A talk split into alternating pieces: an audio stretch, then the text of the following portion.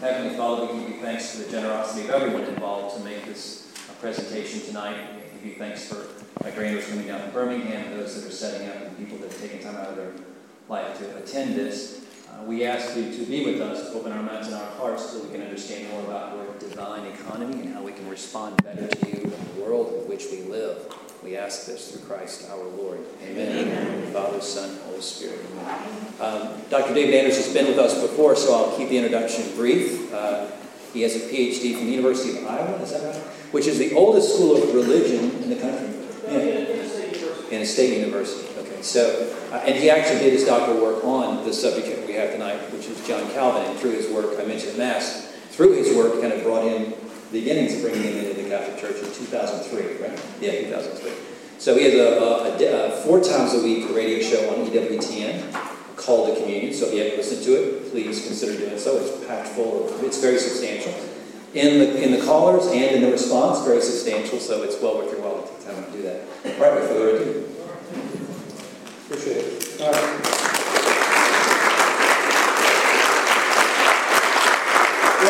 Thank you very much for having me back. It's a pleasure to be here. Uh, one disclaimer at the beginning. If I start slurring my words, it's not because I was tasting the wine, but I just put a numbing agent in the back of my mouth because I have a canker sore. So I can't going like this just because I've just numbed out my tongue. I apologize.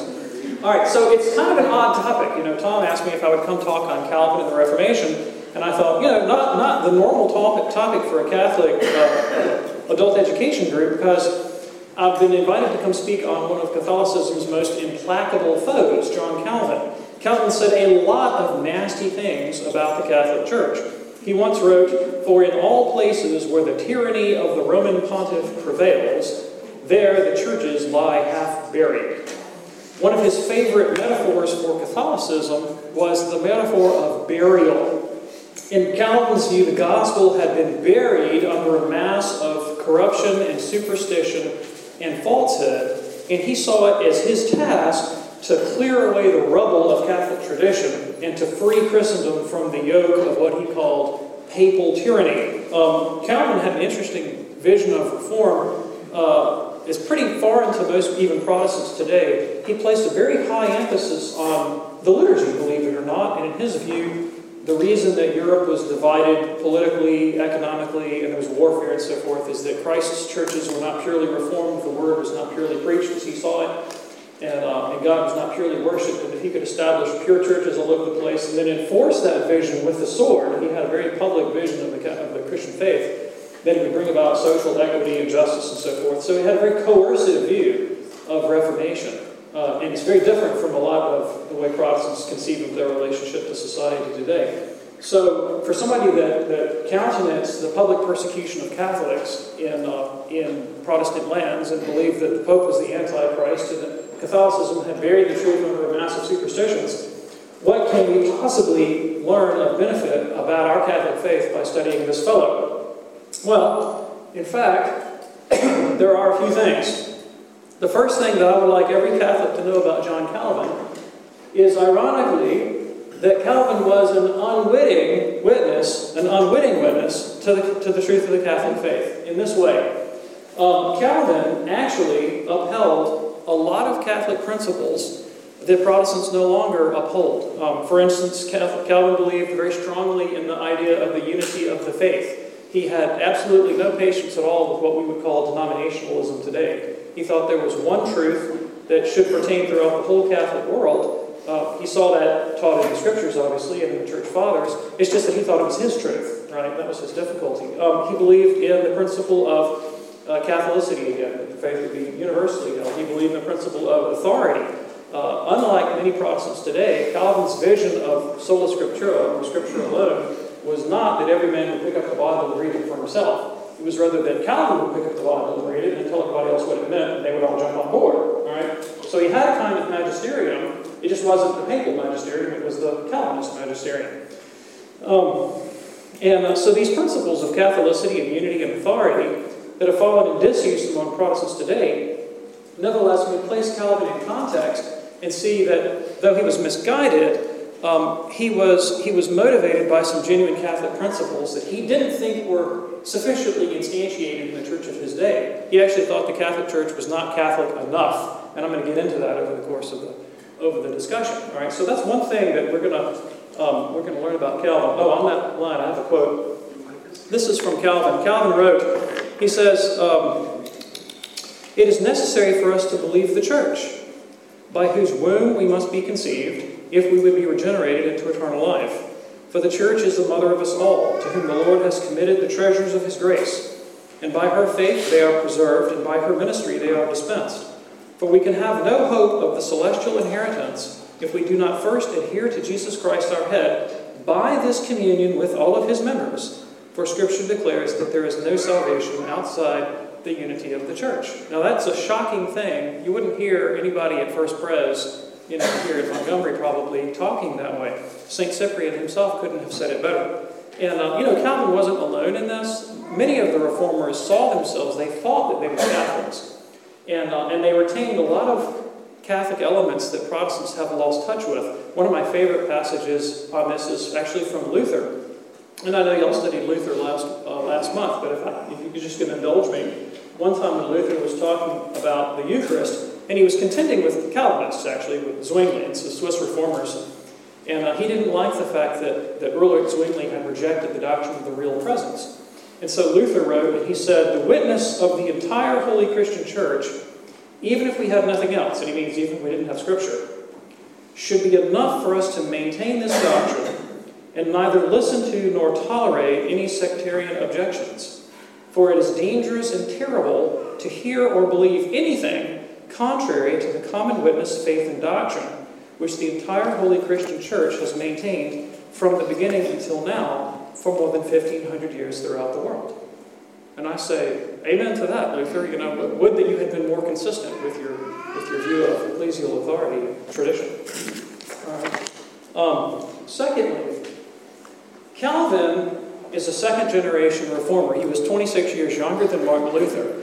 And when he came on the scene, the Reformation had already really got underway. And his reform looked to the Catholic Church, as Luther did, but he looked also to the internal state of Protestantism, a lot more than Luther did.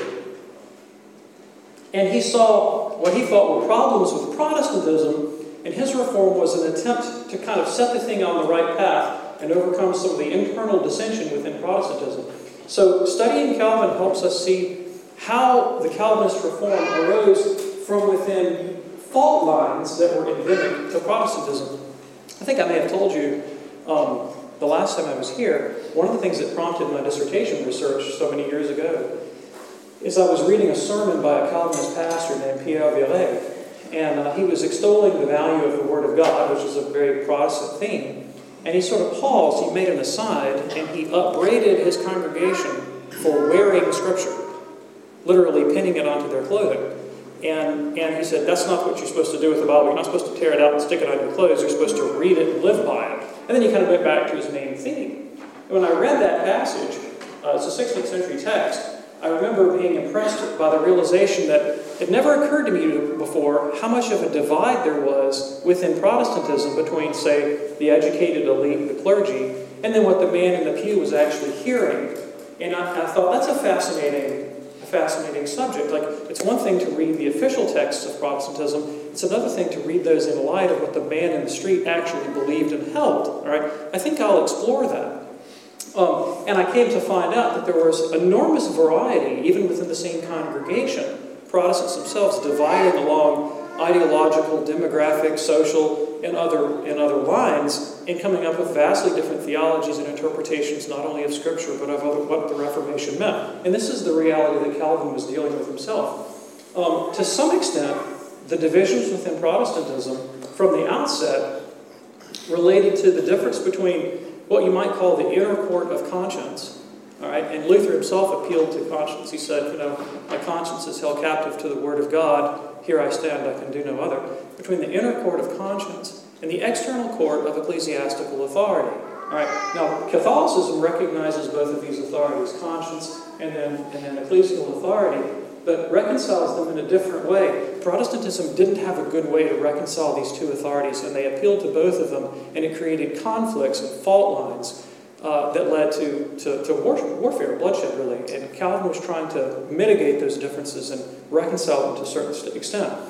It's, uh, it's not unrelated to the discussions that they had about sacramental theology, because invariably, the more you stress the inner court of conscience, the more you tend, I think, towards a symbolic interpretation of the sacraments.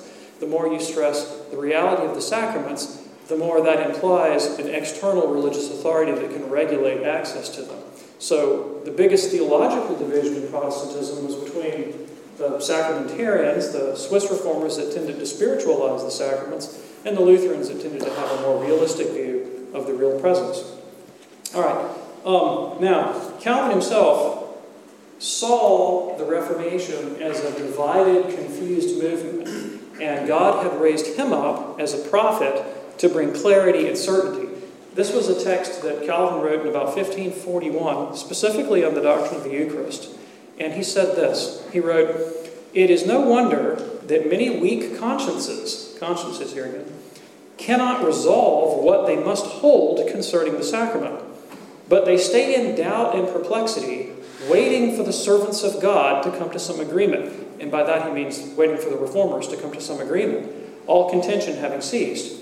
And seeing that no good persons have considered the necessity of the situation, it has been required of me, which things I cannot refuse without contravening my duty. So this is Calvin's sense of vocation, right? God has brought me onto the scene to help solve these interminable conflicts among Protestants. The servants of God can't come to any agreement, so the poor sheep are all confused about what they ought to believe, and it's my task to bring this needed clarity. God has raised me up for such a moment as this. It was a very arrogant view of reform, but nevertheless, that's how he saw his mission. Um, just as an aside, how does Catholicism, by way of contrast, how does Catholicism uh, handle these competing claims of conscience versus an external authority? Briefly, within the Catholic paradigm, the authority of the magisterium, the external authority, is absolute but limited, right? The Pope has an absolute jurisdiction over aspects of the faith dogma, the sacraments, canon law, orders within the church, all right? He doesn't have an absolute jurisdiction over everything in human life, all right? In the Catholic paradigm, again, conscience is also absolute, but in a limited way. And this is the important critical difference. With, within Catholic, Catholic theology, conscience is binding not because it's interior, not because it emerges from my subjectivity, but rather because conscience has the potential to conform to reason, an objective norm. Right? That means that conscience can err, and reason tells me that I can't make my conscience the objective norm for everybody else. All right? So conscience is a subjective norm, but has to be approached tentatively because of its capacity to err. So in public matters, like the definition of dogma, I defer to the, to the external authority established by Christ, namely the magisterium. All right, now,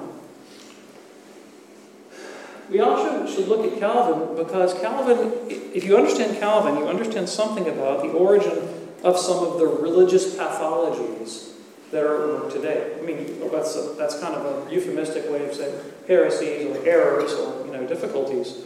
Right, and Calvin, I hate to say, was an important source, not the only source, but he was an important source for a number of religious pathologies that we are dealing with in American society today.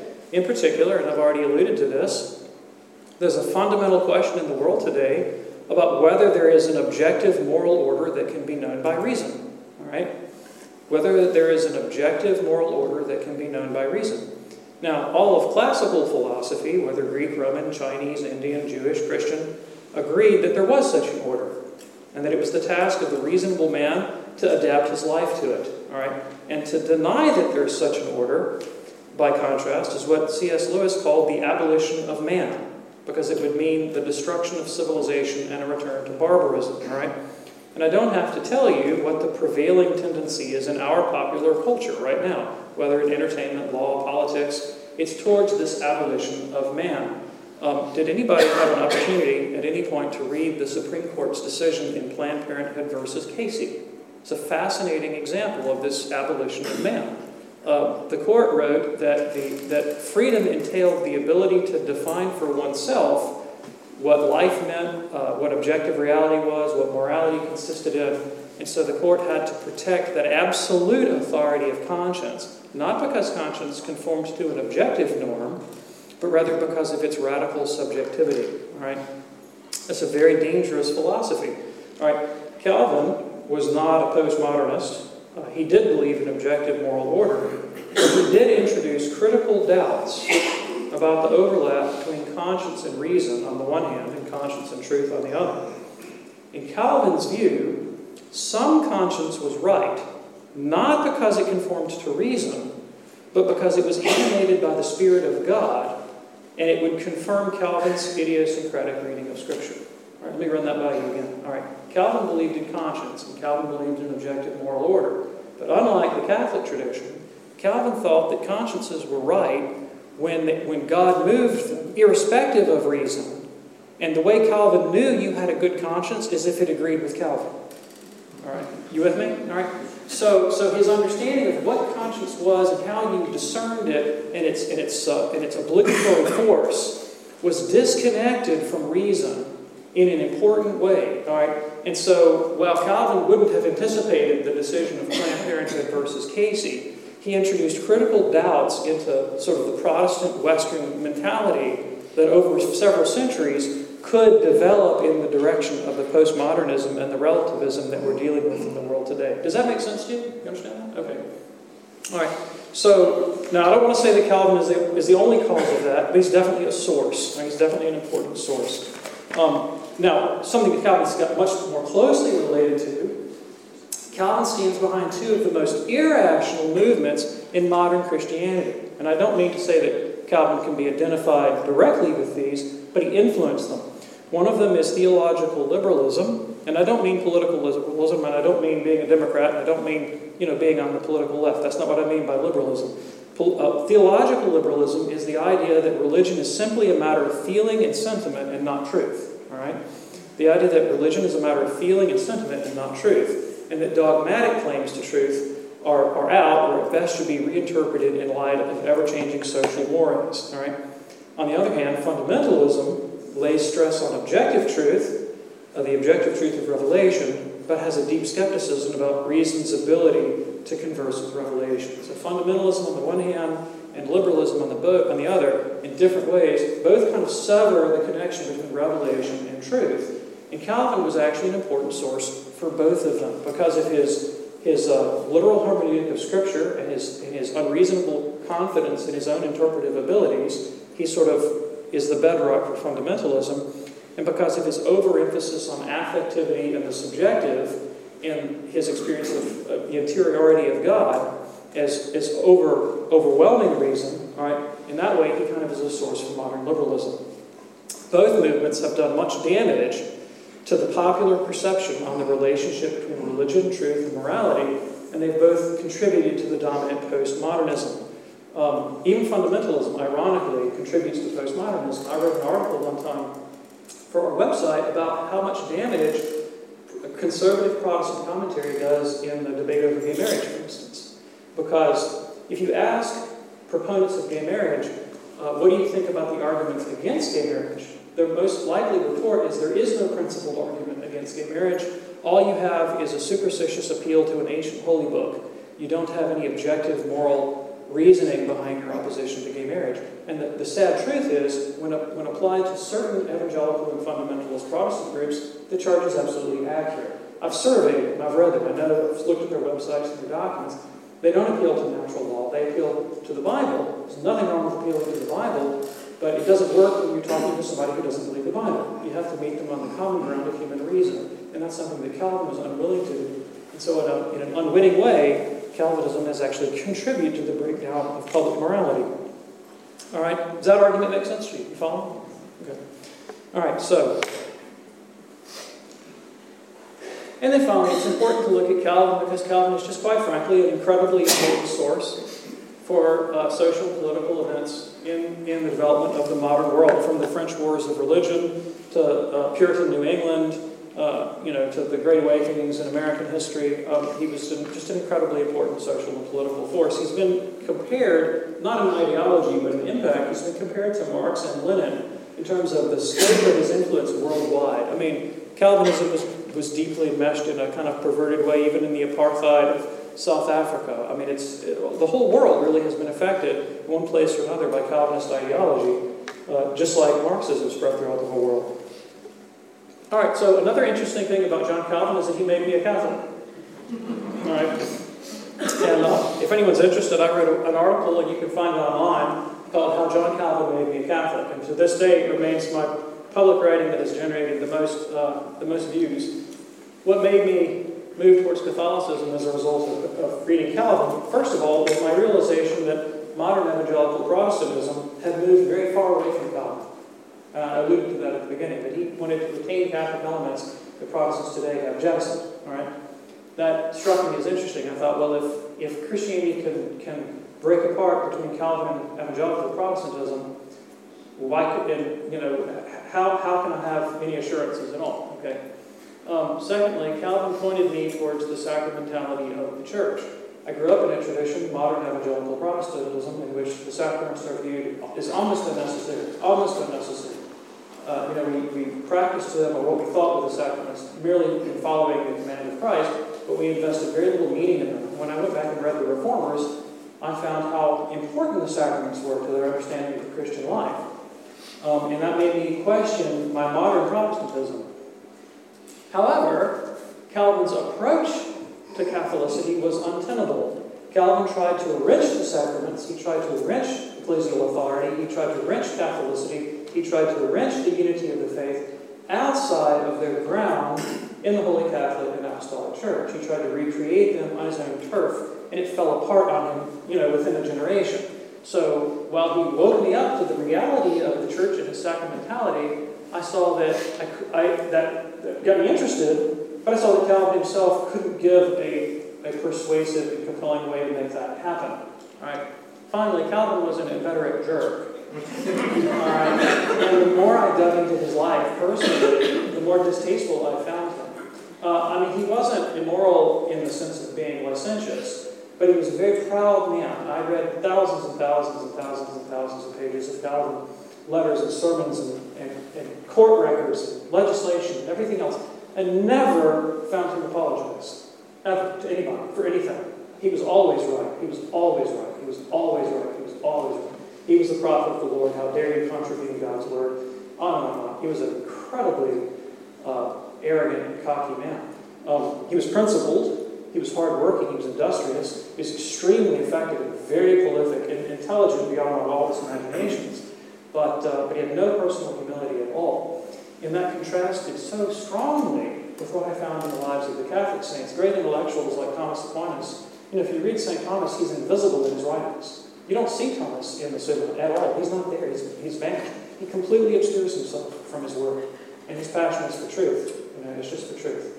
And the same is true of Catherine of Siena or Teresa of Avila or, you know, uh, uh, St. Francis of Sales or St. Augustine, any of the doctors of the church, uh, is they, they obscure themselves from their writing and they, and they submit themselves entirely to the judgment of the church. And they were imbibed by this, this carried along by this incredible supernatural charity and love and humility. If you've read St. Teresa of Avila, you know, it's just humility, humility, humility, humility. That's, that's the ground, the end, the summit of everything. You don't have humility, we've lost. And that stood in stark contrast to what I found in the life of Calvin. All right, so digging in a little bit more.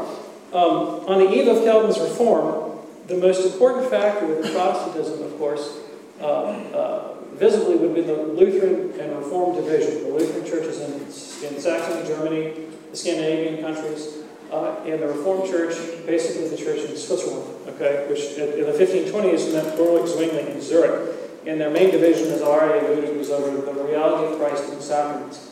Zwingli held for a symbolic interpretation, Luther held for a realist interpretation. Zwingli held that, that if Christ had a real body, real bodies cannot be present in multiple places at one time. Um, Zwingli was later killed, I think the Second War of Kappel, and he was drawn and quartered.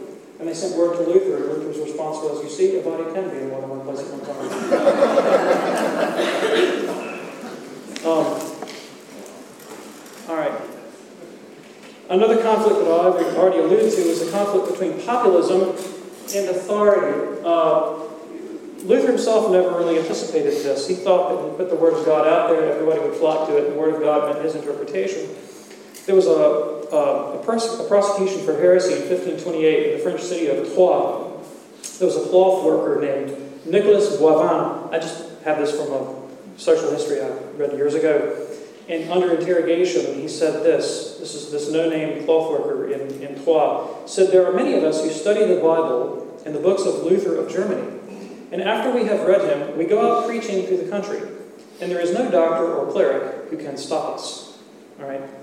And that was, uh, you saw a lot of them. You saw a lot of people who would pick up Luther, pick up the scriptures, and they would read it and be animated by it, and they would apply it any way they liked. And they'd take what they liked and they would get rid of what they didn't like. And if you remember the story of the, pla- the placard, the placards that got posted in the bedroom door of Francois Premier and Amboise, um, it's fascinating to see what the French Protestants, early French Protestants of the 1520s and 30s objected to about Catholicism. Luther would go on about justification by faith alone. They went after the Mass. And the placards, which is an early Protestant propaganda pamphlet that got you know, plastered around in France, only attacked the Mass. Why? Because the Mass was a symbol of priestly clerical authority. And what motivated the common man wasn't so much abstractions of a dogma, it was anti-clericalism, the perception that they were ex- excluded from the clerical state and you know, subjected to low order of society. So that led to a different kind of reformation in the common man, right? Calvin, in his young life, was sympathetic to populism. He once wrote, um, Since the Lord has chosen prophets for himself from the ranks of shepherds, apostles from the boats of fishermen, why should he not even now deign to choose like disciples? But shortly thereafter, Calvin regretted that sentiment and spent the rest of his life trying to beat down the popular Protestant Reformation. That's why I titled my dissertation, Prophets from the Ranks of Shepherds, John Calvin and the Problem of Popular Religion. All right, um, so that led naturally to the problem of radicalization of the Reformation. And this fellow here, Thomas Munzer, was a Lutheran preacher, quasi-Lutheran preacher, who, who got involved in the Reformation in Germany and preached uh, communitarianism and charismatic prophecy and ongoing miracles and so, and so forth, and you know, radical reconstruction of the social order, and uh, instigated the peasant rebellion in 1525, when he and his followers were killed. Um, so, you know, turning the Reformation into radical political experimentation was almost inevitable and led to bad results. All right, so the Reformation politicized. So that's the context it's already gone on before Calvin enters the scene. That's the world he's that's the world he enters. And this is what Calvin thought about all this theological diversity. Now I want you to read this next quote and think about this in light of what you know about modern Protestantism.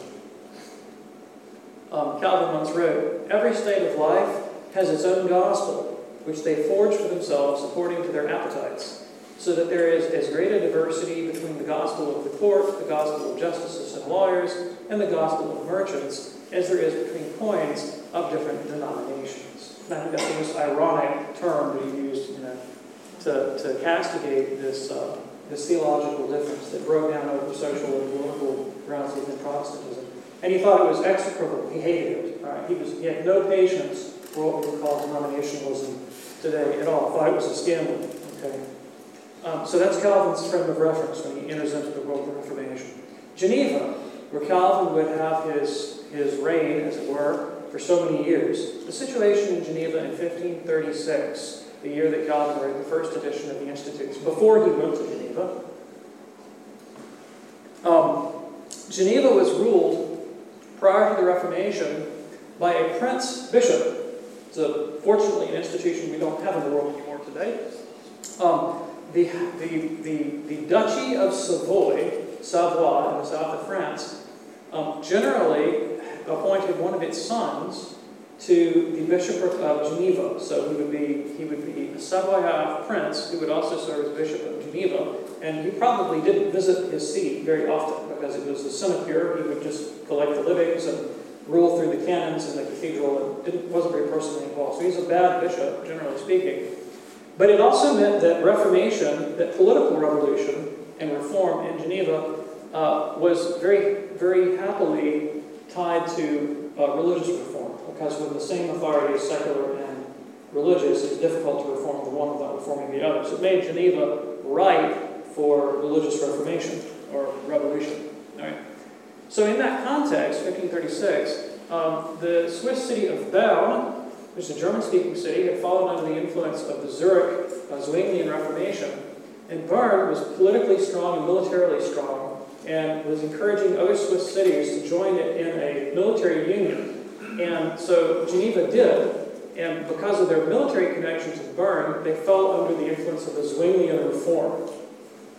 Um, and they recruited a man named William Farel, who was French. He came from the Diocese of Meaux and had uh, come of age under a reforming Catholic bishop there. And the thing that characterizes William Farel's preaching was that it was very iconoclastic. It was about tearing down altars and breaking statues and desecrating hosts and, you know, throwing up, I mean, handing out the scriptures. And uh, there wasn't a lot of systematic thinking in Farel. There was a lot of bombast and and you know uh, pulpit pounding. He would have looked like you know kind of your un- untutored uh, you know Southern Baptist preacher out on sticks kind of thing. That was kind of William Farel's uh, his um, his uh, attitude. the, the Catholic reformer Erasmus was familiar with Farel and once said that all Farel was interested in was tearing down statues and, and uh, you know and, and down priests. So he didn't have a very well developed theology. So the, the Reformation in Geneva was characterized by iconoclasm and anti-clericalism, right? And also by Erastianism. It's a technical term that means the political control of religion, right? And uh, early reformers all believed that the state should intervene in matters of religion, and the church should be subservient to the state. That's something Calvin disagreed with, which is one of the reasons that Calvin is sometimes called the most Catholic of the reformers. Because you know that the principle of the separation of church and state is a Catholic principle, right? That goes back to the earliest days of the Catholic Church. Jesus himself said, My kingdom is not of this world. All right? And uh, it was the Protestants that brought in state controlled religion. All right, so Calvin grows up in this environment before he goes to Geneva. Calvin was educated as a humanist. Um, he had a deep concern for social order and equity. He trained as a lawyer before he started studying classical literature. Uh, his first published work was a commentary on Seneca's De Clementia, which is a treatise on good government. And that kind of gives you his frame of reference. He thought about social reform a lot. He thought that it was important to reform uh, religion because it would have social implications, all right? Um, as to illustrate Calvin's attitude of hubris, uh, this is a real quote from him. He gave it out to the, to the Messieurs of Geneva on his deathbed. He boasted that I have not corrupted one passage of Scripture, meaning that he gave out the correct interpretation of everything he ever touched. He was completely sure of that. So he was a humanist, and he was an elitist. He was not a, he was not a populist.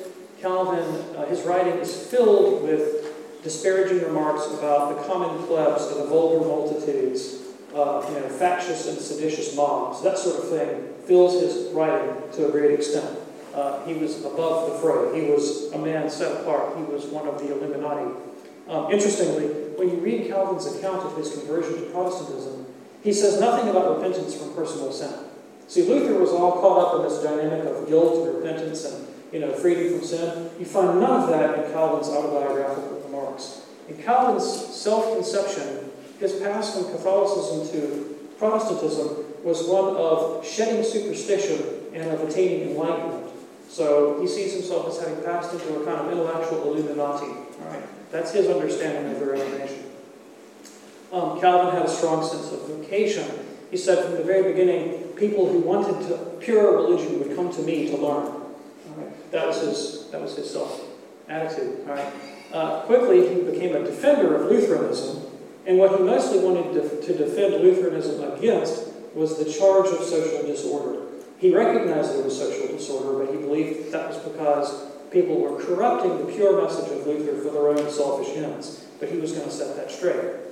All right? And so in 1536, in part, to answer this charge of social disorder, he wrote the first edition of his famous book, The Institutes, which would go through multiple, multiple editions over the next over the next 30 years. The last one, French edition, came out in 1564, the definitive Latin in 1559. Um, again, to answer the charge of disorder.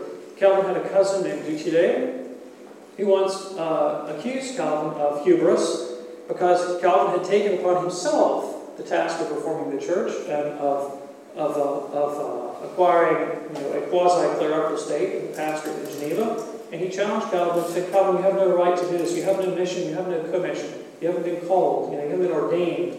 And Calvin's response was, I beg you to allow me to follow the rule of my conscience, which I know to be surer than yours. Are you getting a picture of the man? All right. All right, so Calvin is passing through Geneva, just kind of happens to be. He's not intending to go there. He's actually trying to avoid a war. He was traveling on his studies. And William Farel, who I mentioned earlier, sees Calvin in 1536 and recognizes him as the author of this, of this uh, blockbuster best-selling Protestant book, The Institutes. So Carol, Farel insists that Calvin stay and work in Geneva. Calvin first resists the call, but Carol uh, threatens him, says God will judge you if you don't stay. So Calvin decides to stay and work in Geneva. He's appointed as a lecturer in Holy Scripture, and uh, which meant he was to read scriptures and expound them. And Calvin also insisted very early on that, they, that the, the city was in disarray and needed a common confession of faith. He helpfully provided one. The 1537 Confession of Faith that Calvin wrote and demanded that um, everyone in this, that all the citizens of Geneva subscribe to the Confession of Faith that he wrote. All right. He also insisted on weekly communion. Now that might strike you as un, uneventful, except to recognize that in the Middle Ages, and up until actually uh, uh, not so long ago, Catholics would have would have communed only once a year at Easter. Uh, maybe more often, than, but not a lot. So the idea of weekly communion was kind of radical. In particular, when Calvin demanded the pastoral right to examine the consciences of all the communicants before they could receive communion. All right, and so the, the demand for weekly communion went along with an incredible assertion of pastoral authority. I mean, far more invasive than anything poor Father Driscoll back here had ever been interviewed. Okay, and um, and not surprisingly, Calvin got kicked out in 1538. All right, and the, the, the perception of the Genevans was, we didn't bring you in here. We just got rid of one pope. We don't want another one. All right, and you're setting yourself up as the pope, so we really don't right. Calvin then went to Strasbourg, where the reformer Martin Bucer was underway, and he was assigned the pastorate of the of the um, uh, Protestant church, the French Protestant church in Strasbourg. And while he was there, this is where he really began to develop his theology, influenced to some extent by Bucer, also by his challenges in Geneva. And I want to stop a little bit and talk about Calvin's theology now. All right, the first thing you have to recognize about Calvin was Calvin had peculiar ideas about ecclesiastical authority. If you were, if I were going to pull everybody in this room, what do you think is the Protestant doctrine of authority? Everybody should shoot their hands up immediately and say sola scriptura, the Bible alone. And that's true, right? And so Calvin subscribed to that. However, Calvin had a very different understanding of what the Bible meant, the Bible's authority, the Protestants today, right? I read gazillions of pages of Calvin. You almost never find Calvin exhorting his congregation to read the Bible. Almost never, all right? What you find him doing is exhorting his congregation to listen to the Bible as he expounds it, or some other pastor expounds it. Scripture alone for Calvin was more about the place of the Bible in the liturgy than it was about the place of the Bible in the life of an individual Protestant. And in fact, Calvin says a lot about the dangers of private interpretation of the Bible. He had no patience with the kind of Protestant who would take a Bible and go in his room and read it for himself and come out with the correct interpretation. Unless it was Calvin it. All right? But if it was another Protestant, he had no patience for that. So Bible alone didn't mean for him what it means for Protestants today. Uh, he, Calvin endorsed the presbyterial system of church government, elder rule. He was not inimical to episcopal authority, in fact, he even tolerated the idea of the patriarchate, provided it was a Calvinist patriarch. All right? Calvin himself operated as a kind of de facto bishop without the title in Geneva. All right, the key doctrine was his view that it was the Reformed pastors who would function as interpreters of the divine will. And this is Calvin speaking now. He says, We admit that ecclesiastical pastors are to be heard just like Christ himself, but they must be pastors who execute the office entrusted to them. All right? So, Calvin believed that provided the pastorate was duly ordained and submissive to Scripture and not to the Roman pontiff, he had a really unreasonable confidence in their ability to authoritatively expound the sacred text. And so he endowed the pastor, the pastoral staff, with a vast authority really, honestly, far in excess of what a Roman Catholic priest would enjoy in his interpretation of Scripture. All right. Calvin on the liturgy. Um, Calvin had a hatred. This strikes Protestants as well. I tell this to Protestants, they don't believe me because they're, they're so far removed from this. Calvin had a hatred of private devotion. All right. To understand something about the Calvinist Reformation, you have to see it in context and what he saw Catholicism doing. As I mentioned back in the fall when I spoke earlier, Catholicism at the time was a very devotionally and liturgically rich tradition. You had the Mass, of course, but you had a lot of private devotion, pilgrimages and confraternities and all kinds of groups and associations and private practices outside the context of the liturgy. Calvin saw all of that as a recipe for disorder. All right, and um, there's a Catholic historian from the 17th century named Florimond de Raemond who recorded the following story about the Reformed Church in France. And this is characteristic. Curiosity led a Reformed minister to enter the church of Saint Andre in Bordeaux. As he entered a little before Vespers, he looked around the hall and he noticed a man of his acquaintance praying in the corner of the chapel on his knees. The minister, therefore, seeing one of his flock, whom he noticed in the corner of the church, called him before the consistory, that's like the ecclesiastical court, where he asked him, You know well what I saw you doing in the church yesterday. Aren't you ashamed? If you saw me there, the other replied, Weren't you there too? Yes, answered the minister, but I was not praying to God like you are. Certainly, he replied, I have not known until now that it was bad to pray God. Right. Now, when I read that to Protestants, they, they don't get it, but if you understand the context, there was almost a, almost a hatred of the idea of extra liturgical spirituality, except within very strongly circumcised, circumscribed boundaries. So, none of us.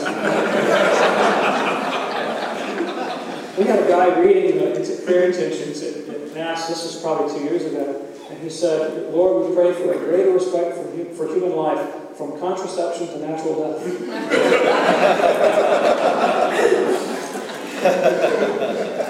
um, all right, so moving along. Uh, now, here we go, the interesting stuff. Calvin and the sacraments. Calvin had to navigate between a couple of poles in his sacramental theology. On the one hand, he, he wanted to reconcile, this is, as I the, read at the very beginning, he really wanted to reconcile all the Protestant movement around one doctrine of the Eucharist. He said in this uh, book in 1541 that I quoted that proper knowledge of the Eucharist is necessary for salvation. That's something no Protestant would say today. No Protestant for the life would say that you have to have the proper doctrine of the Eucharist to be saved. But Calvin did say that, right? So he wanted to reconcile Zwinglians and Lutherans, um, uh, which meant he wanted to account both the symbolic understanding of the, of the sacrament as well as the doctrine of the real presence. He also wanted to affirm the objective efficacy of the sacraments, that the sacraments really do something, right? Otherwise, why the liturgy? Why so much emphasis on liturgical spirituality if the sacraments don't do anything? Right? But he wanted to guard against what he called the superstitious reception of the sacraments. He wanted to guard against a reception of the sacraments that was not informed by faith, all right? Because he was so keen on teaching Scripture, and catechesis. So he came up with this idea, and I never understood why he thinks this is biblical, all right? But he came up with this idea that he called the doctrine of the mystical presence, right? And what Calvin concluded was that Christ is really there in the sacraments. Not, as he put it, carnally, all right? Uh, he's really there in the sacraments, and he's, he's bodily made available, but, but not locally. All right, let me see if I can explain this. All right, what Calvin thought was that the body of Christ would be made available in the sacraments, but in a mystical way, so that the body remains in heaven, the worshiper remains on earth, but Christ's body and the worshiper's body are united in a mystical way through the power of the Holy Spirit. Right? When the sacraments are received by the elect with faith.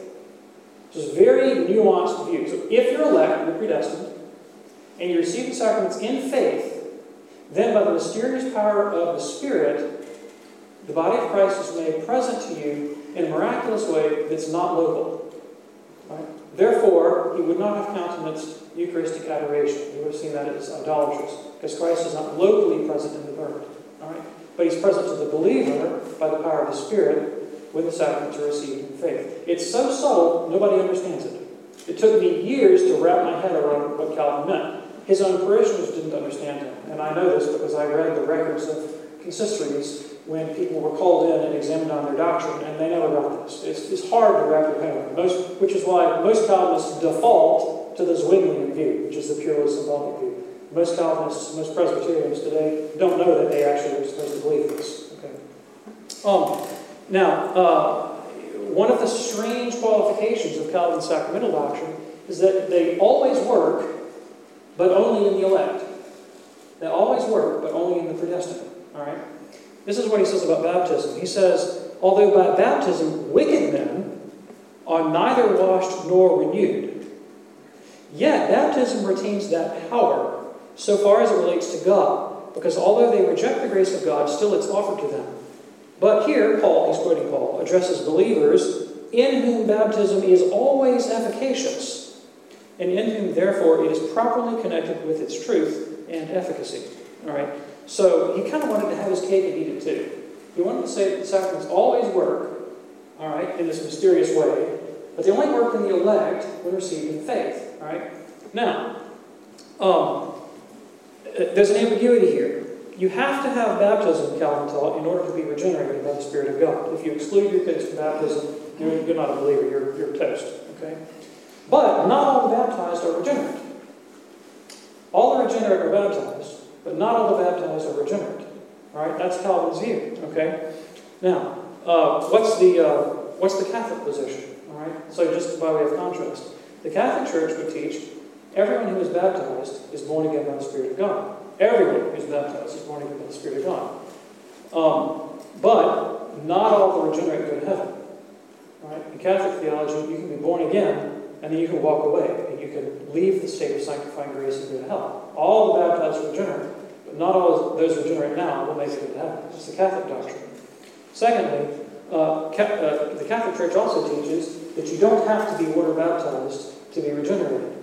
You can be baptized by desire, and you can be baptized by blood as well. Right? Baptism is necessary for salvation if you're Catholic, but you can be you can be related to that sacrament in a variety of ways, some of them perhaps known only to God Himself. Right. So um, there's the objective efficacy of the sacraments in, in Catholicism, without exception, and yet allowance is made for the mercy of God. Right. Calvin was kind of the absolute inverse of that. Right. The, the quasi-objective efficacy of the sacraments, and, and no allowance for those outside them. This leads to the number one problem in Calvin's theology. Is this making sense to y'all? And it's very subtle stuff. Right. The problem, the number one problem in Calvin's theology is the problem of assurance. Right? Because if the sacraments are always efficacious, but only in the elect, then what's the question you have? Am I elect? Am I elect? All right? And it gets worse when you understand that Calvin, along with the whole Protestant tradition, teaches that you can have an absolute assurance of your salvation. Right? How do you fit these pieces together? Okay? This is the problem in Reformed theology. All right? The, uh, the, the Puritan historian Perry Miller once said, and I love this, he said that the, the Protestants got rid of penances and indulgences, but they threw themselves on the iron couch of introspection. All right? That's a great metaphor. All right? Uh, another one, a friend of mine who writes for the website, Jason Stellman, once said, when he was a Protestant pastor, a Presbyterian pastor, he said of the Calvinist position, the elect know for sure that they're going to heaven, and I might be one of them. All right. Uh, another element in Calvin's theology is the doctrine of the witness of the Spirit. And I alluded to this earlier. Calvin had to justify his break with Rome. He had to justify his idiosyncratic interpretation of the Bible. He even had to justify his account of a Christian canon of Scripture, what books go in the Bible, because he couldn't appeal to the authority of the church, obviously. And so he appealed to this nebulous quantity called the witness of the Holy Spirit, what my friend Father Lambert Greenan calls the FIF, the funny internal feeling. And um, in fact, when describing this, Calvin will actually appeal to feelings. He will talk about feeling a divine energy at work. All right. Um, in other words, it is a it is a rank subjectivism, a rank subjectivism that Calvin introduces into theology. The principle that I can know something with certainty because I have an interior subjective experience, and that can tell me something with certainty about the objective world beyond what my senses and reason tell me. When I wrapped my head around this doctrine, that is when I knew I could no longer be Protestant. I didn't yet know I was a Catholic. I had to discover St. Thomas and find how rational faith could be. But when I, I sat there and I was meditating on Calvin and the witness of the Spirit, and I thought, you know, it's so important to the Calvinists that they know that they know that they know that they know. That They have absolute assurance of all these things. And I said, okay, how do I absolutely know? Well, I absolutely know by the witness of the Spirit. What does that look like? What does that mean? It means I've had a funny internal feeling. What can I infer from that about the metaphysical world out there? Absolutely nothing. I can only affirm that I've had a funny feeling. I have no rational basis for being a Christian at all. No, no. It, it all fell apart for me in an instant. Right? James Joyce got this. You know, James Joyce was raised a Catholic. He left the Catholic Church. And he was asked, Are you now going to go become a Protestant? And he said, I've lost my faith, not my mind. um, so the paradox in Calvinism is an irreconcilable conflict between the subjective and the objective. And I think I've tried to bring that out in a number of areas in Calvinist theology, whether it comes to the question of how do I know I'm saved, whether it comes to the question of how do I know what the real church is, whether it comes to you know the, the, the, the domain of conscience versus external ecclesiastical authority. Within Calvinism, there is an irreconcilable conflict between the subjective and the objective. All right. So, by way of contrast, um, Calvin, I haven't talked about predestination yet. I'm going to get to that if I still have time. But because of his doctrine of predestination, Calvin would say, if he's talking to you, I am unsure if God loves you or wills your salvation. I'm unsure. I don't. I can't say that God loves you and wills your salvation. You might be damned. You might be reprobate. Right? Catholicism teach, I'm absolutely sure that God loves me and wills my salvation. All right? Calvin says, if he thinks this, I'm absolutely certain that I'm saved. Okay. Shouldn't strike you as incongruous there. It is. Absolutely certain that I'm saved. The Catholic Church says, I'm absolutely certain that God saves those who remain in Christ. So the Catholic answer to the problem of assurance is so much more rationally satisfying. If you want to know if you're going to heaven and you're a Catholic, ask yourself if you're in communion with Christ through the church. Are you receiving the sacraments? Have you been to confession? Are you in the state of grace? If you are, you have a pretty sound basis for a pretty lively hope right now. Combined with your knowledge of God's universal will to save, I'd say you can go home and rest easy. All right? Not presumptuous, but confident. Okay? Confident. But you got to stay there. You got to stay in Christ. You have to remain in Christ. You have to walk in the Spirit. St. Paul says you can't go and leave your life you know cheat at your job and do these other things if you're a Catholic. But provided you live in Christ, you have a lively hope of salvation. Uh, the Calvinist has a conditional certainty about the means of grace. Conditional certainty. I know the baptism works. I just don't know if it worked for my child. I know the baptism works. I just don't know if it worked for me. Right? The Catholic has an absolute certainty about the means of grace. I know that baptism works. Period. End of paragraph. I've been baptized. I'm in Christ. Um, Calvin teaches the true church agrees with my interpretation of Scripture. You want to know what the true church is? It's all those people who agree with me. That's the true church. Okay? The Catholic says my interpretation of Scripture must agree with the true church. All right. So it's a brief breakdown of the difference between Calvin and the Catholic Church. All right. Now, take a few more minutes because I do want to get to predestination. Um, Calvin went to Geneva. He was called back in 1541 uh, for a variety of reasons, mostly political, all right, which I don't have time to go into. First thing he did was impose a set of ecclesiastical ordinances. This is canonical liturgical law, which, among other things, eventually declared Calvin's Institutes to be the official theology of the city of Geneva, and contradicting the ministers was an offense punishable by law. All right? Needless to say, he encountered certain pastoral challenges. um, let me see if I can find this text that I will share with you on that. Oh, yes. There was a fellow by the name of Pierre Ameaux. Uh, one of the things that Calvin ran into big time is that he kept recruiting French pastors to come into Geneva and pastor. Calvin was a Frenchman. The Genevans were not French. They spoke French, but they were not French. They had some suspicion of the French, right? And uh, the more uh, Calvin wrote and exhorted the French to flee the idolatry of Rome in France, and the more the French being persecuted Protestantism, the more French Protestants fled into Geneva. Uh, eventually, through immigration, immigration, the electorate was tipped in Calvin's favor, not because he was persuasive, but because so many of his countrymen came over, and then they voted the native Genevans out. Okay, so, um, uh, oh yes, okay, so anyway, this fellow named Pierre Ameaux accused Calvin of running the city, overrunning it with Frenchmen, and teaching false doctrine. Uh, Calvin's response was characteristic. He went to the city council and said, The slander is known throughout the city that Ameaux has accused Calvin of preaching false doctrine. May Messieurs understand that the name of God has been blasphemed.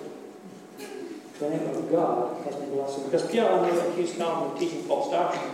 Calvin retorted that the name of God has been blasphemed. So Ameaux was required to do public penance and reparation for his offense against Monsieur Calvin. Um, Calvin instituted the institution of the consistory, which is essentially an ecclesiastical court, the job of which was to oversee the faith and laws of the city of Geneva. Um, and uh, read the records of the consistory. It's fascinating reading. One of my favorite texts that came out of consistory records was a woman was called in for contradicting the ministers, and her response was, Do we have to believe the pastors if they say that there is no water in the Rhone? There's the Rhone River in Geneva. Okay. Um, another, this, there are a lot of controversies. One of the most interesting was a controversy over baptismal names. The Calvinist pastors, Calvin and his associates, insisted that native Genevans name their children after Old Testament saints, right? Um, and not after uh, family names, which are often Catholic saints. Um, and and uh, it really, it, it, kind of blew up, and it got quite contentious because somebody would bring their child for baptism, and the pastor would say, you know, what name do you give this child? And they would say, Francois. And the pastor would say, I baptize thee Abraham. And it really ticked people off, as you can imagine. So now, briefly, predestination. Um, the most interesting, uh, okay, Calvin predestination, just real brief. Uh, okay, predestination, predestination. Um, predestination is the doctrine most commonly associated with Calvin. Um, most Calvinists, I think, don't fully appreciate all the ways it functioned in his thought, or the controversies attached to it. All right, um, you know, Cal briefly, Calvin's doctrine of predestination was that God elects before the foundations of the world some people to salvation. Uh, the vast majority he elects intentionally creates them for the purpose of damning them, and this somehow exalts his glory. Okay, so the vast majority of the human race was created for the simple purpose of damning them. That's called double predestination. Right? Uh, just so you know, Catholics also believe in predestination. I hope you know this. Uh, Catholics also have a doctrine of predestination. Why? It's a biblical doctrine. You find it all through the New Testament, right? St. Augustine, St. Thomas wrote about it most uh, prolifically. But the Catholic doctrine is very different. The Catholic doctrine of predestination is simply that to those whom God knows will be saved, i.e., the elect, he gives the efficacious grace which will infallibly achieve its effect. Right? This is important for us to believe because you understand that you don't have grace because you did something good. Right? You weren't baptized because you did something good. You didn't deserve to be baptized. God graciously gave you the grace to be baptized in the Catholic faith. And if you persevere to the end, He will have graciously given you that persevering grace. Um, what the church does not teach is number one, the church does not teach double predestination. God does not predestine anybody to hell. All right? The church also doesn't describe how efficacious grace coheres with our free will. Right? And that's a conundrum. All right? The church doesn't tell us. In fact, the most interesting controversy, I think, in Catholic theological history was the, uh, was the Congregatio de Auxiliis in the 16th century, when the Dominicans and the Jesuits were arguing over the relationship of efficacious grace to free will. And the Dominicans took a much more sort of hard-line predestination line, and the Jesuits were contending much more for free will, and they were each calling each other heretics. So they appealed to the Pope at the time, and, uh, and the Pope said, I'll consider it. Right. In the meanwhile, shut up about calling each other heretics. Go back to your schools and teach theology, and I'll let you know when I've made a decision. We're still waiting 500 years later. okay? So, in other words, this is one of those things that the church allows multiple schools of thought. Uh, finally, uh, the church doesn't tell us why God gives efficacious grace to one and not another. Is it because God foresees the free use we will make of that efficacious grace, as the Jacobites and the Molinists hold? Or is it for his own inscrutable purposes, as the Dominicans hold? Uh, both views are, are consistent with Catholic thought, and the Church doesn't dogmatize. All you need to know is that God will give the grace necessary and sufficient for salvation, and efficacious for salvation to those whom he knows in whatever way will be saved. That's the Catholic doctrine. All right. Calvin, in his early thought, appealed to predestination as an explanation for how the church had survived under the Roman tyranny. Because he had a problem on his hands. If, if the early church was Calvinist and then it went bad and then he restored it, how does he account for the 1500 years in between? Right, what he said was that God had maintained a remnant elected by grace in the same way he would have kept a remnant with the old covenant when Israel was in idolatry, through God's predestinating grace. He had kept a few faithful scattered here, there, and yonder throughout the world. That's the way he appealed to predestination in his early writings. Interestingly, as he encountered challenges in Geneva, he, he put a different spin on it. Predestination became an explanation for why not everybody agrees with Calvin. Right? Because he would preach in his own church, and people weren't necessarily on board. And his answer was, well, if you don't agree with me, it obviously means that you're not elect. Right? And uh, so it had an ecclesiological angle. Right? And then the most interesting controversy of all times, and I'll probably have to end here, uh, was over predestination in the city of Geneva. There was a former Carmelite monk named Jerome Bolsec, who was a professor. Oh, excuse me. He converted to Protestantism, and he'd come through Geneva, and he heard a sermon on predestination, and he thought it was just horrible. He thought it was just horrible. So he stood up and he challenged the pastor. He said, I want you to prove this from Scripture, and I'm going to argue the point. Well, he was imprisoned at once. He was imprisoned at once. And, and accused of all kinds of crimes. And Calvin once wrote to a friend that he wished that Bolsec were rotting in a ditch. And ultimately, he got expelled from the city. But he generated a lot of popular sympathy. And the reason he generated popular sympathy, well, you can understand why, if I give it the background, is that not only did he, he, he did three things. Bolsec first of all, undercut Calvin's argument for his own particular ecclesiastical authority. You can't stay up there and say, you're right because you're elect, and we're wrong because we're not elect. Right? So that was an important division between Calvin and his opponents. Bolsec challenged that. Secondly, Bolsec did something that Calvin hated. Bolsec said, I have the Holy Spirit. I'm a believer in Christ, same as you. I can also read the Bible and interpret it. And when I read Scripture, I don't get this doctrine. So I want you to dialogue with me, and we will have an argument about the correct interpretation of the Bible. In other words, he appealed to principle of sola scriptura. Right? Calvin would have none of it, none of it. And most of the debate devolved over not the question of predestination, but the, the question over who had the right to interpret Scripture. Was it the Reformed Calvinistic magisterium, as Calvin held, or was it the common man inspired by the Holy Spirit? So it reveals one of these fundamental fault lines within Protestantism, right? And ultimately, Calvin won just by force of authority, and Jerome Bolsec was kicked out. But it's extremely revealing about the nature of Protestantism and the fault lines within Calvinism. It emerged over this doctrine of predestination. Finally, Calvin, as I mentioned before, uh, was able to consolidate the reform in 1559 because of the immigration. Um, he gained the right to excommunicate. He excommunicated one out of every 25 people in Geneva. Um, they kicked out the dissenters, 1559 edition of the Institutes. Gallican Confession of Faith, that's the French Reformed Church's 1559. I'm just going to um, speed through this now. Uh, abroad, Calvin wrote to the King of Poland, there are persons who persist in the superstitions of the Roman Antichrist. They deserve to be repressed by the sword. Calvin carried on a correspondence with King Edward, Lord Protector Somerset in England, and laid out the theoretical basis for the persecution of Protestants under Elizabeth. Um, so he, was, he, he, had no concept of uh, religious toleration. Uh, Calvinism evolved, the French Wars of Religion, the rise of Puritanism I don't have time to talk about, but I wish I could, the rise of evangelicalism, liberalism, as I mentioned, um, and, uh, and then today we've arrived at evangelical Protestantism, which is uh, a, a complete antipode, the opposite of Calvin. George Whitefield, who considered himself a Calvinist, wrote in the 18th century, Best to preach the new birth and the power of godliness, and not insist on the form, of the liturgy, the authority. For people will never be brought to one mind as to that, nor did Christ ever intended. So the advent of denominationalism in the 18th century, something radically different from Calvin. Uh, rise of liberalism. I'm just going to skip this because we're running out of time. Here's our old friend Joel Osteen. All these, all these things I wanted to trace to Calvinism when I run out of time. Um, denominationalism, the Catholic movement. Um, and uh, I love this text from Martin Luther, Calvinist, actually.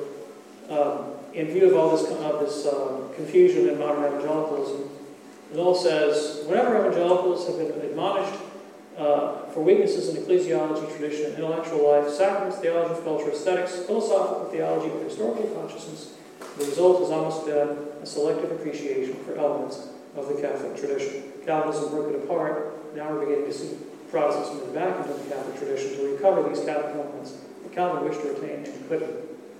Um, Kemper is hitting. All right. Um, this Calvin's quote from a sermon he gave on Ezekiel. There are some people today who say, there's Calvin, who makes himself a prophet when he says that one will know there is a prophet among us. He's talking about himself. Is he a prophet? Well, since it's the doctrine of God I'm announcing, I have to use this language. God's self-understanding. So basically, Calvin sought to combine the authority of prophetism, the interior dimension, you know, the Spirit has inspired me to say, right, with an ordered ecclesial authority. So he believed in external religious authority, but he also privileged, you know, the domain of conscience in his own case, you know, in particular. The Catholic Church wisely separates those rules. The Catholic Church balances the competing demands of conscience on the one hand and external authority on the other. The Catholic Church balances the prophetic charism, which Calvin claimed for himself. The Catholic Church balances the prophetic charism with the magisterial charism, with the objective, external, visible authority that's grounded in the objective word of Christ. You know, one of my favorite incidences in Catholic history is when St. Catherine of Siena went to Avignon. I believe Catherine of Siena had the gift of prophecy. She was a prophet. She was not the Pope. She went to the Pope, and inspired by the Spirit of God, she said, You need to hightail it out of Avignon and go back to Rome and do your duty. duty. Quit playing cards with your cousins. Right? And inspired by the Spirit of God, she exhorted the magisterial authority who, who, who listened, not because he felt bound by her personal authority, but because he recognized the Spirit of Christ in her.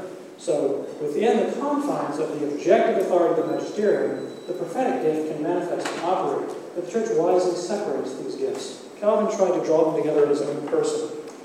Um, he looked for certainty, but he looked in all the wrong places. Um, Calvin rightly called for a more informed participation in the liturgy, but he deformed the liturgy in the process. All right, so, is that about an hour? That is. Okay, good. Any questions?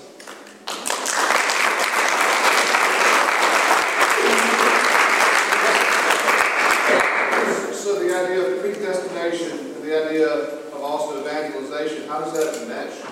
You're predestined, why evangelize to the people who aren't? Well, are you speaking now as a Calvinist or as a Catholic? I mean, are you thinking... No, as a Protestant, in other words, the, the, how do the Protestants reconcile the idea that, you know, if there's predestination, or maybe Sure, sure, sure. Okay. Well, a couple things on that. First of all, um, uh, you know, the missionary movement in Catholicism, I mean, of course, as old as the church, and it got a real uh, kick in the pants with the discovery of the New World and exploration of the 16th century. And the Jesuits, interestingly, who were probably more inclined along the free will rather than the predestination of that debate, they were the ones that went out first into the jungles and the highways and byways evangelizing.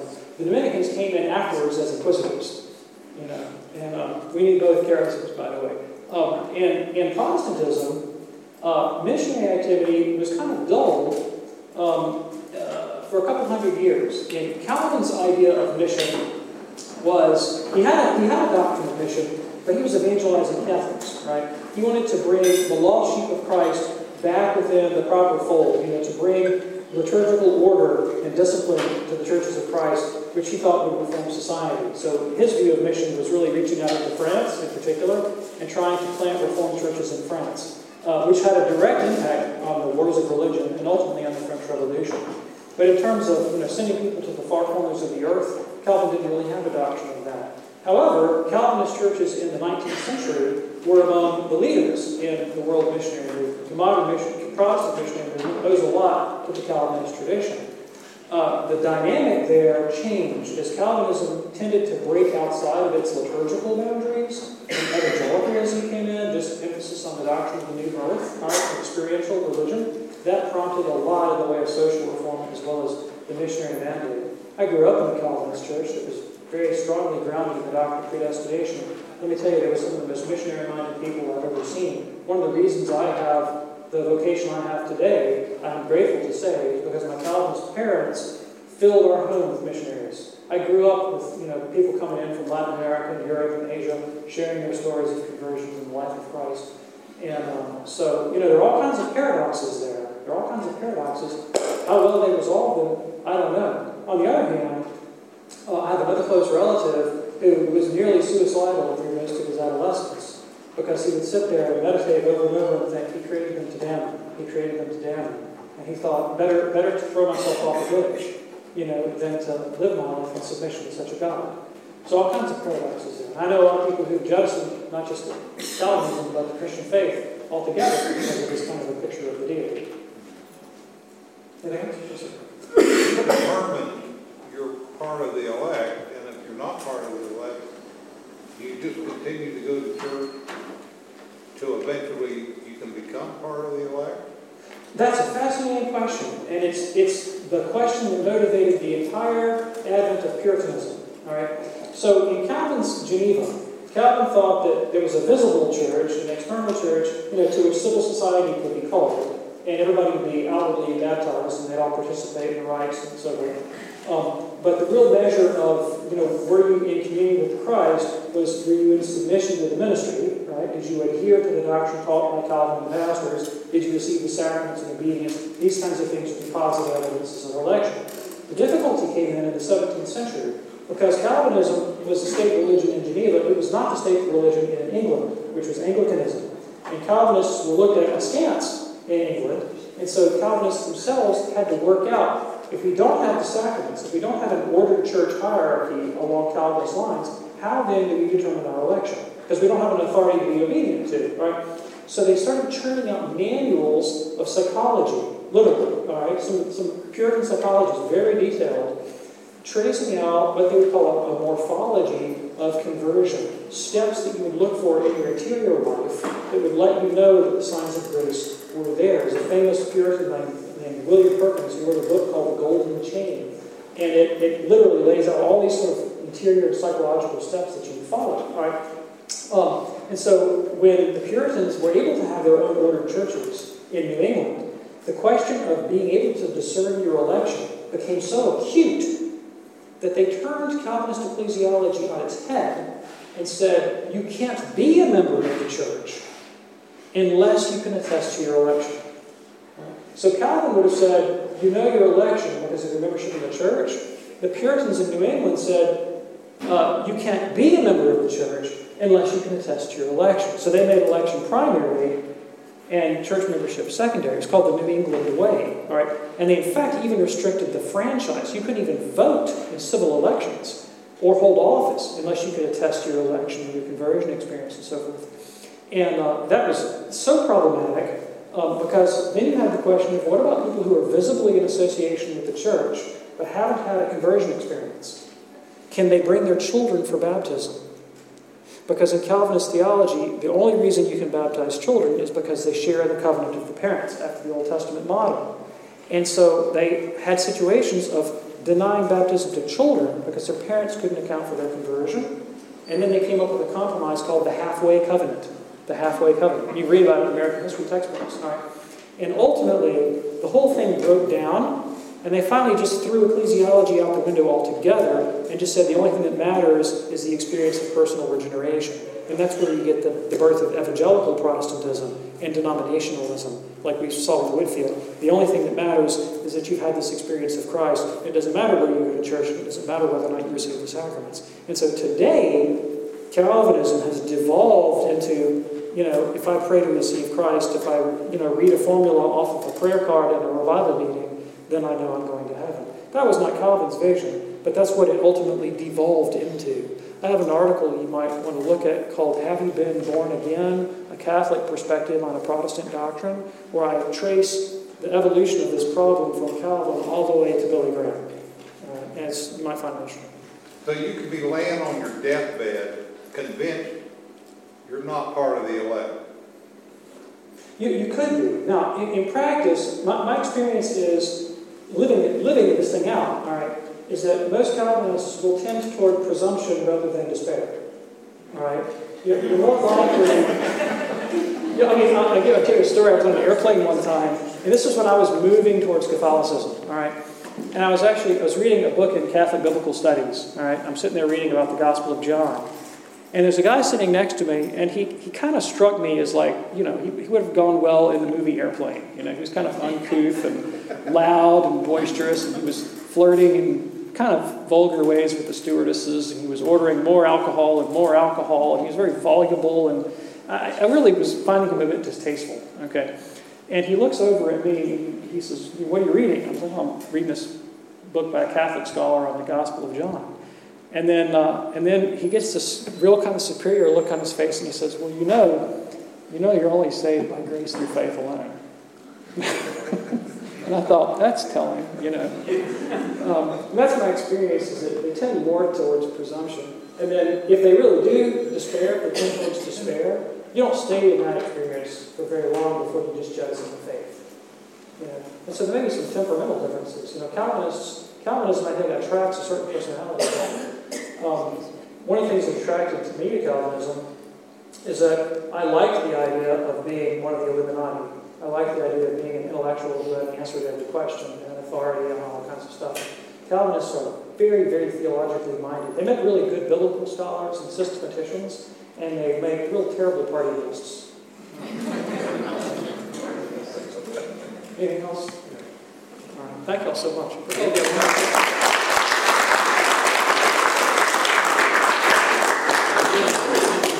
Doctor, in your pursuit of the truth, was it, what point, what was the high point where uh, you had to accept the truth from the Catholic perspective in your own internal conscience and your own teaching that you got from the time you came out of the cradle?